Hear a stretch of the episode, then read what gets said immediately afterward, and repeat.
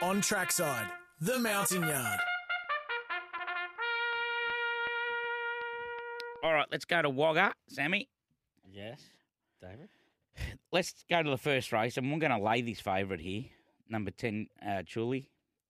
Is it how, that's how you pronounce it? It's in the new It stable. is. Waller's It got is. he was quick to get rid of it. One he finds himself an odds on pot, mate. He doesn't deserve to be that price. I know it's not much of a race, but I'm going to lay it. But my bet there is race four, number four, Jack the Brumby. He'll roll forward. He he'll have an uncontested lead. He gets a claim. I think he can jump lead and win. All right, so that's that is that's all I've got for racing. But what I'll do, I'll quickly give my bets here for the Phoenix Open. I've got Patrick Cantlay.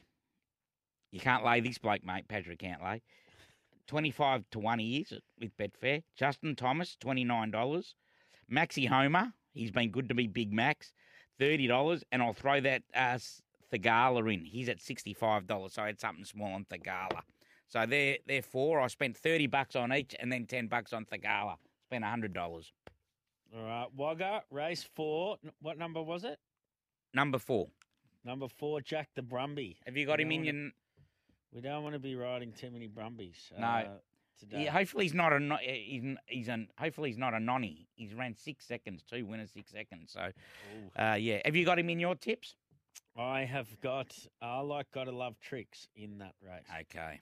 Gotta love tricks. My uh, look, my best at Wagga. I went race two, number one, Sebastian's Flyer. It's short. It was two dollars this morning or two oh five. It's into a dollar ninety five now. But you would think, uh, you would think that this is its race because of the horses that have raced. Gee, they're pretty ordinary.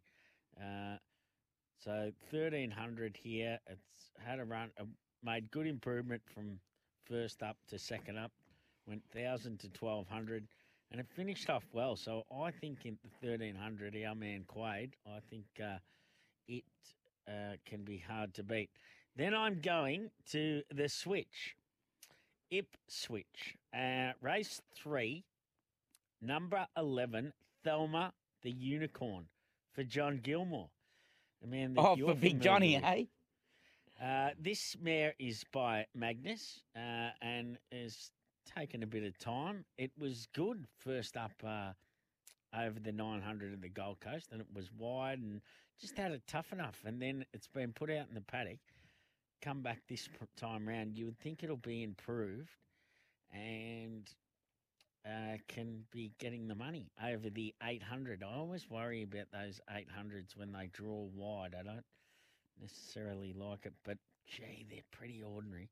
Eight hundred So- meters is terrible, mate. We trial over that. Yeah, exactly. I don't like them as a rule. Oh, I hate, hate anything under a thousand meters. Now, David, I, I, uh, this is my second one at Ipswich because we had no hardly any racing today, and I just thought I'd put it out there. And I'll tell you, I backed it last night at seventy dollars, and uh, and then would you believe Fit Knickers? She backed it as well. She had twenty five dollars on it, and it is race four, number five.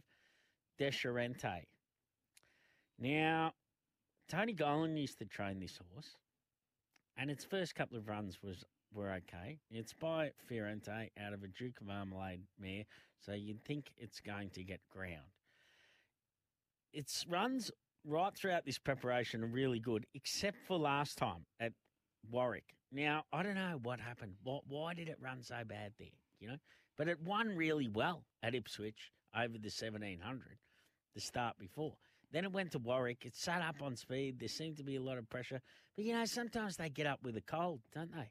Or who knows, it might have taken off on the on the track rider the day before and been a bit flat. I don't know. It was beaten a mile at at Warwick. But if you take that Warwick run out of it, it's actually not a bad hope in this race. I, I didn't think it was. Uh, well, I just thought it was way over the odds. So I think it's into about forty dollars now. But uh, uh, yeah, I, I just was going through it last night and I thought, well, why why would it be those odds? Like it's it, yeah, it was beaten a long way, but its runs prior were okay for a race like this. So uh, I'm hoping that that would uh, have a bit of luck in the run. Nozzie's a good jockey. Uh, he can put it in a spot. He knows the horse, and hopefully uh, it can pull something out and run well. So they are my best bets at Ipswich. I've gone race three, number eleven, and race four, number five, just because it was. I thought way over the odds, and if you give it a bit of a forgive last time round, its form was uh, was not too bad at all. So there he is, the mounting yard. That was short and sweet, David. Love